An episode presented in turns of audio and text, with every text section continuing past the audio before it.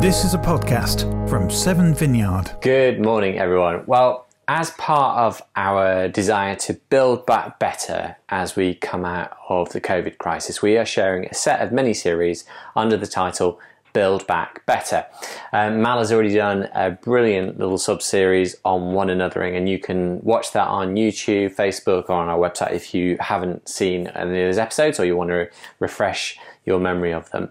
Um, this mini series today is called Emotionally Healthy Church and is based on work done by my friend Jay Pathak, who leads um, Mile High Vineyard in Denver, Colorado, and on books by Pete Scazzero under the term uh, Emotionally Healthy Spirituality or Emotionally Healthy Church. This is one of those books, and you can get hold of this book anywhere uh, from where you buy you normally buy your books. Now, we want to talk about emotional health because our emotions are central to everything that we do. And we believe that we cannot speak about spiritual health without also speaking of emotional health. Pete Scazzero suggests that our spiritual health is determined by our emotional health and that our spiritual health will never outpace our emotional health. I wonder if you've ever noticed how people can attend church for years and years and years, and yet it doesn't seem to make them into better natured people. Um, you'd think that listening to sermons every week, uh, worshipping together, praying, serving on a team would make someone more like Jesus, that they would become more patient, um, more kind, more gracious, more slow to anger, um, and perhaps they would be better listeners. But let me make this more personal. How about you and me? Have you been transformed by your relationship with Jesus? Um, if I was to ask you how Jesus has transformed you, what would you say? Uh, perhaps um, as an exercise, you might want to consider writing in your journal just the ways in which Jesus has transformed your life, the ways in which Jesus has helped you be the person that you want to be, the ways that Jesus has helped you show up um, with other people the way you want them to experience you showing up. I want to be honest with you and uh, tell you that I don't think I'm as emotionally mature as I would like to be. Just to ask my family, ask my friends, ask my colleagues. Now, they're such nice people, you're going to have to push them to, uh, to tell you what they really think of me, how they really find me. But um, and I'm sure they'd say nice things about me as well. But my kids could tell you about my quick temper, how I'm the one who taught them how to swear. Um, they could tell you how their mum is more patient than I am when it comes to doing homework with them. Uh, they could tell you how I usually lose my temper um, at least once when we're on holiday all together um, and create, um, you know, some sort of unpleasant memory.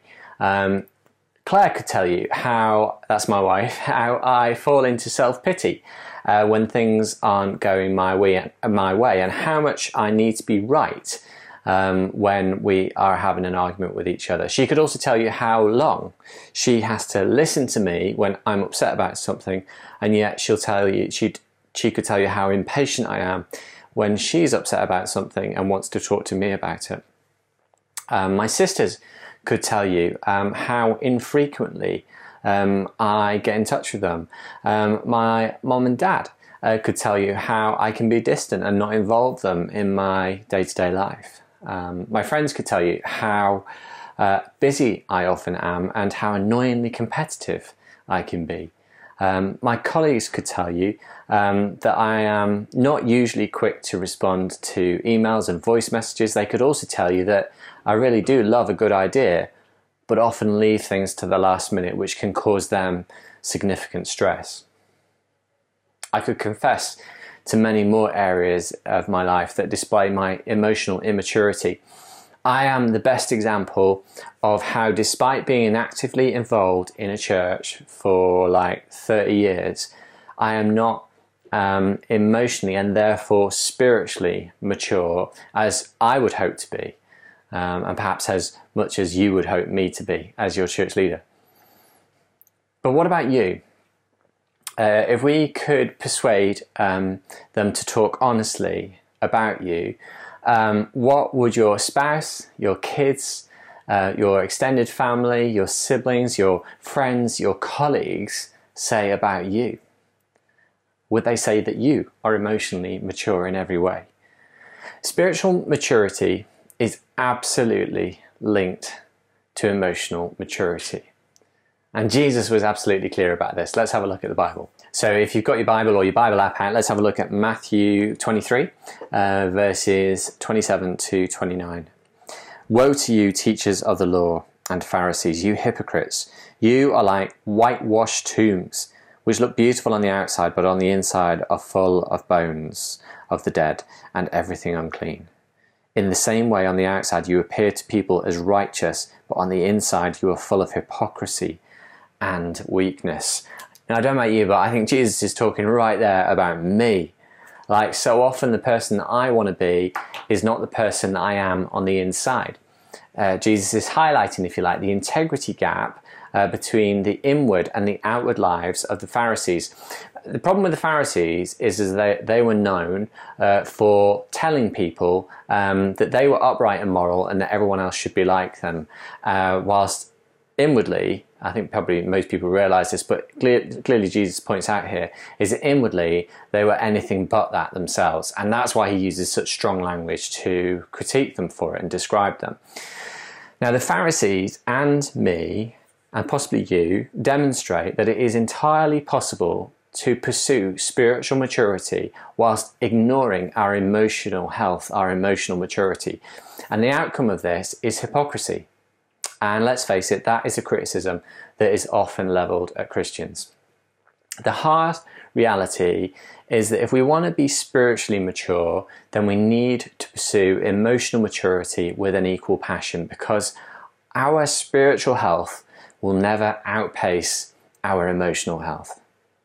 Now, the image I'd like to, you to consider today is that of an iceberg.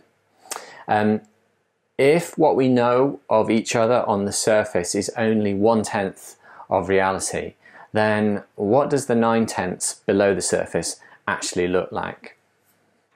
Now, let me say this you guys are a good looking bunch of people. I've watched you. Um, uh, at our Sunday services where we gather at the station, you know, we all put on our best face uh, when we get there, we're um, walking in, smiling, dropping our kids off at Vineyard Kids Church, queuing for a cup of coffee in the cafe. Remember when we used to do all of that? Yeah, well, you guys, you guys are brilliant at doing that. You're brilliant at being nice, and you are all super, super nice. Church services are, if you like, I think, like gatherings like that are like an echo chamber of kind, peaceful, pleasant behavior, and frankly, it's it's a really nice experience. That's why people like going to church.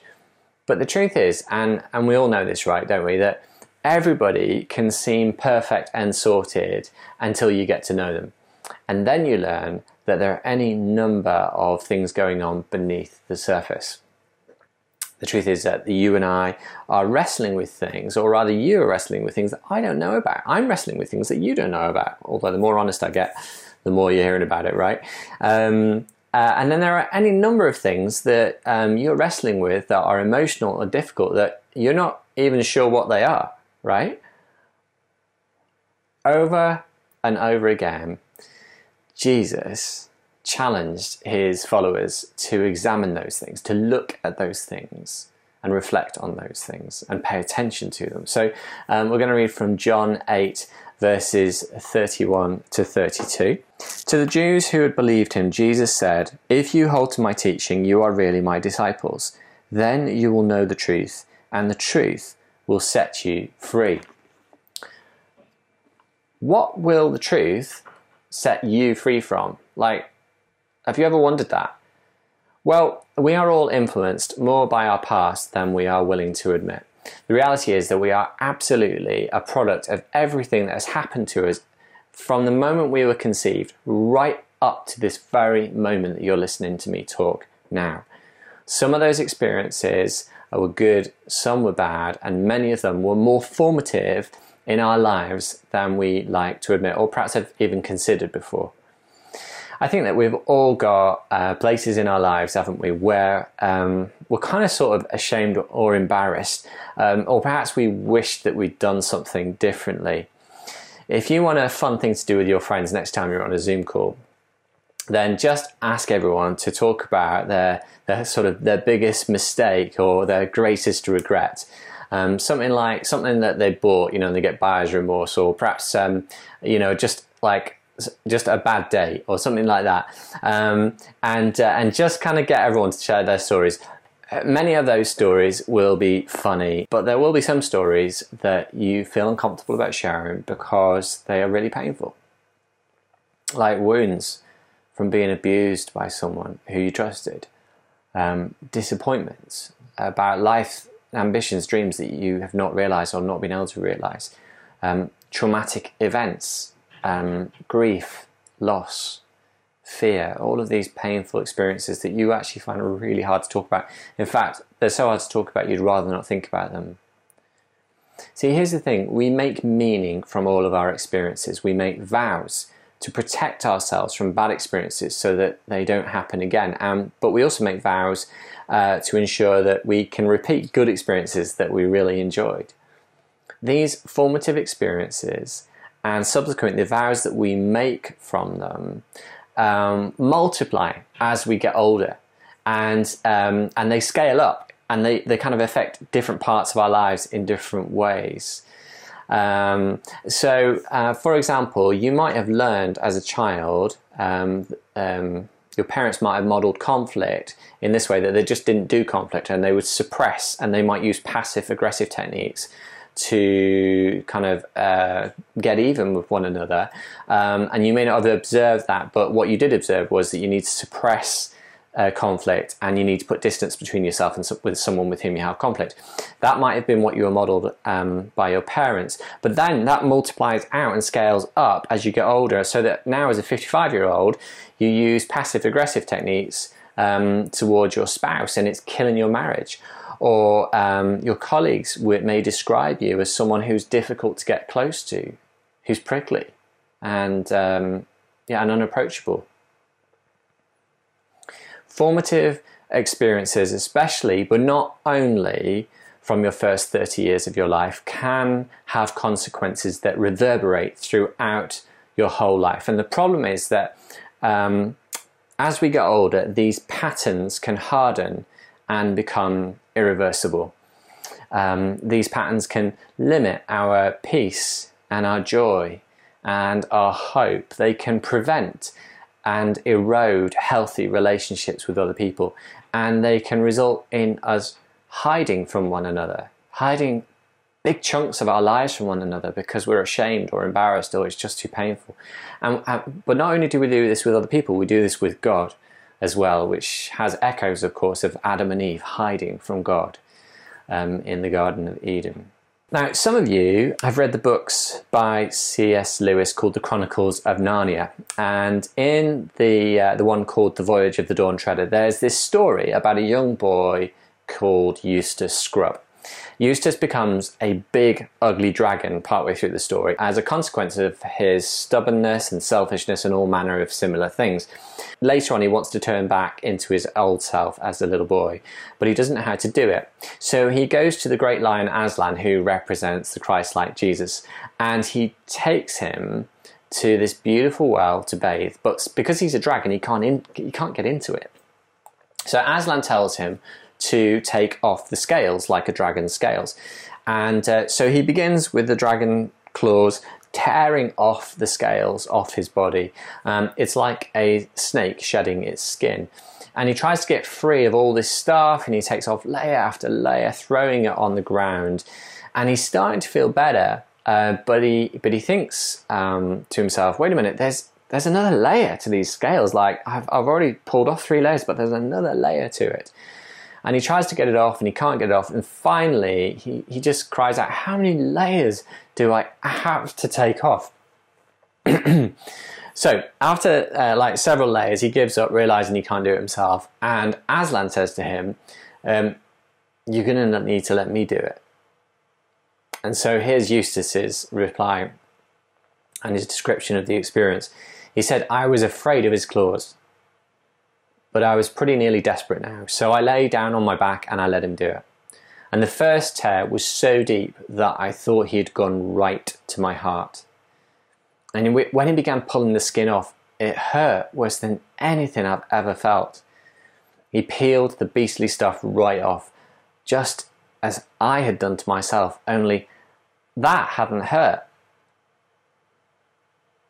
There I was, smooth and soft, and Aslan caught hold of me and he threw me into the water and it smarted but only for a moment. And after that it was perfectly delicious. And as I started swimming and splashing I noticed that all the pain had gone from my arm. There'd been a big ring uh, like a bracelet around his arm that had gone grown tight and caused him a lot of pain. And then I saw why. I had turned back into a boy. After that the lion took me and gave me new clothes to wear so it's painful. The claws are going in. The water stings, and, and it's a miserable experience because he feels completely vulnerable. Uh, he feels exposed, and it feels dangerous because his lion is ripping flesh off his body. And yet, it's the only way for him to be transformed back to being a boy again. H- Henry Cloud and John Townsend, in their book Boundaries, say this we change our behavior when the pain of staying the same becomes greater than the pain of changing. We change our behavior when the pain of staying the same becomes greater than the pain of changing.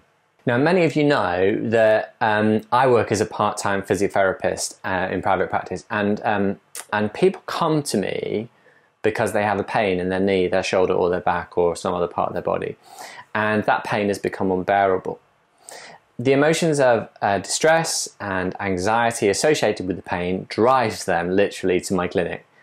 Some of them who have been to see me before know that the therapy will likely be painful itself. A painful shoulder does not like being manipulated. Uh, a painful myofascial trigger point doesn't like being pressed. But they know that the pain of the therapy will be less than the pain of not doing the therapy. You know, many of us uh, wait too long to address patterns of behavior in our lives that cause pain to us and to those people we have relationship with. Uh, we take painkillers, uh, virtual painkillers, to mask the pain, but they don't really solve the problem. And I'm thinking of stuff that kind of um, kind of uh, that generates endorphins to be released in our bodies um, that make us feel good, albeit temporarily, until those endorphins disperse. I'm thinking of stuff like um, uh, TV, uh, books, uh, sport, work, religion, shopping, anything basically that distracts us from the reality and fills our time so that we don't have enough time to focus on what's causing that pain.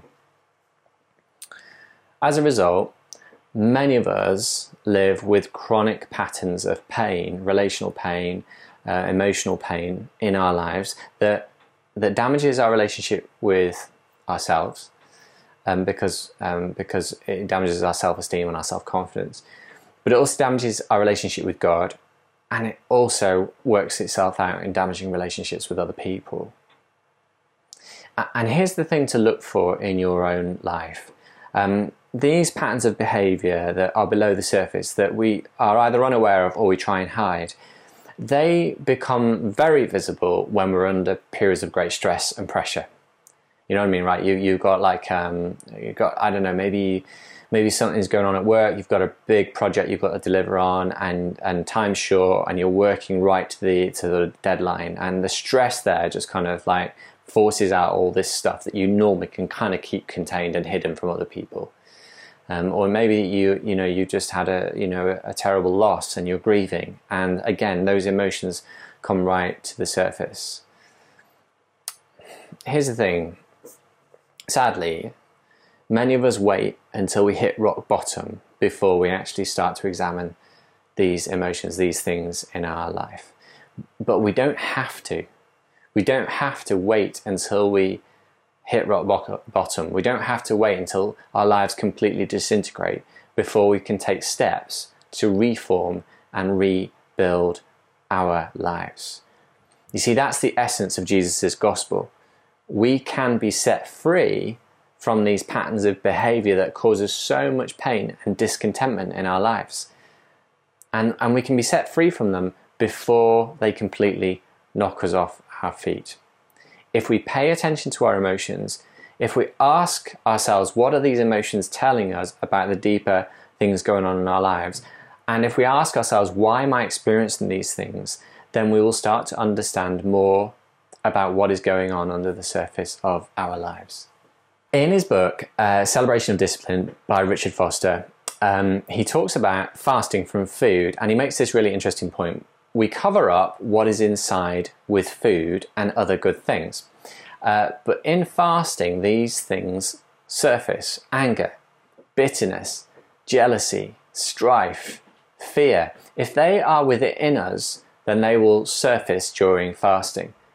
At first, we will rationalize that our anger is due to our hunger, like we're kind of hangry. You know, you know that term where you're hungry and you're angry at the same time. But then we realize that we are angry because simply anger exists within us from previous hurts and wounds. I know it's that phrase, good things cover up what's inside. Let me ask you a question. Is it possible that Christians can even use religion to cover up what's inside, what's below the surface? Are some Christians so focused on being morally upright by being diligent in studying the Bible, by serving the vulnerable, by being actively involved in church, are they so focused on all those kind of Christian religious things? And, you know, as church leaders, we encourage people to do those things.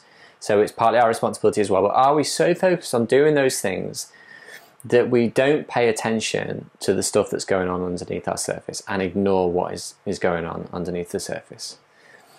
Guys, I want to say this to you that um, for Claire and I and for, for the wider staff team, that we have failed in leading this church if the gospel of Jesus doesn't lead to the transformation of your spiritual and your emotional health. If your spiritual and emotional health is not improving by encountering Jesus, by being part of this church, then we have failed. Of course, our goal as a church, if you remember, is to contribute to the spiritual, social, and cultural renewal, the well being of our city. And that includes us, it includes everyone. But our priority is always emotional and spiritual health. Why? Because everything else flows from that place. And if it doesn't flow from that place, it may end up kind of causing more damage than, than help. Now, we've created lots of courses and events that enable us to stop and examine what is going on under the surface of our lives in the hopes that the gospel of Jesus that will result in our spiritual health and our emotional health. Uh, the latest of these resources, and one that we're particularly excited about, is emotionally focused. It's it's what we used to call faith walking, and uh, after today, I think you probably can see why we're calling it emotionally focused. And now, I was talking the other day and uh, talking about um, emotionally focused, the course and the pathway that it is, with my friend Rob Collett, with whom I'm in a triplet with, and so we've talked quite a bit about emotionally focused over the last year. And and Rob said, you know, it sounds like emotionally focused this course um, pathway is to seven what the Alpha course is to HTB, the Holy Trinity Brompton. You know the Alpha course that um, is is world famous. Uh, in as much as he said, but it sounds like you want everyone to do emotionally focused, like HTB want everyone to do Alpha. And to be honest, I think that's possibly true. Um, most of the staff team, including myself and Claire, are on the program or on the pathway and have been for a while. Um, and it's had such a big impact on our emotional and spiritual health that we would love to make it a core part of what it means to be part of Seven Vineyard. That's not to say it's the only way to improve your, your emotional and spiritual health at all. There's, we've got a number of resources and methods and pathways and community groups and so forth. Um, but it's a really effective one.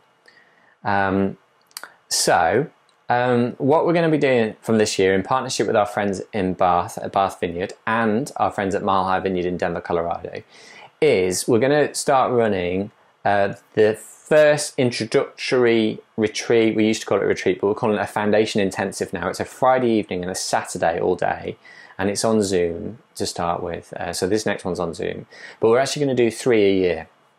Um, and uh, the, the next one is on Friday, 26th of February in the evening. So you spend the evening and then Saturday, 27th, all day long. and uh, it'll all be on Zoom this time. But we would love you to consider doing that. Now, if you can't do those dates, there uh, are another set of dates in May, and then there'll be another one in October, and then we'll repeat the same next year. And once you've done that introductory course, if this is for you, if you're kind of connecting with it and it resonates with you, then you can then move on to a 24 week um, what we call formation course, where you have one hour a week of coaching and one hour fortnight presentation, um, which is really where you start to uh, really unpack and examine, uh, you know, the stuff that kind of underpins our life, all that I've been talking about this morning.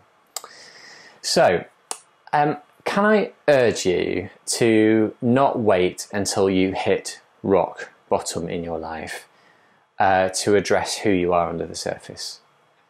Um, you don't have to crash in order to change. Uh, you can address this stuff now and you can enjoy better emotional and spiritual health in the years to come. And honestly, you will enjoy that. Um, and those with whom you live and you work, your family, your friends, your colleagues, they will also enjoy um, uh, you being emotionally healthy and spiritually healthy as well. So, why don't we just pray together? And uh, let's pray and just invite the Holy Spirit um, just to start to help us pause and examine what's going on under the surface, uh, what's gone on in the past um, that is still affecting us, that is still shaping our lives in ways that um, that aren't necessarily healthy, in ways that don't necessarily bring us life. Let's pray together and do that now.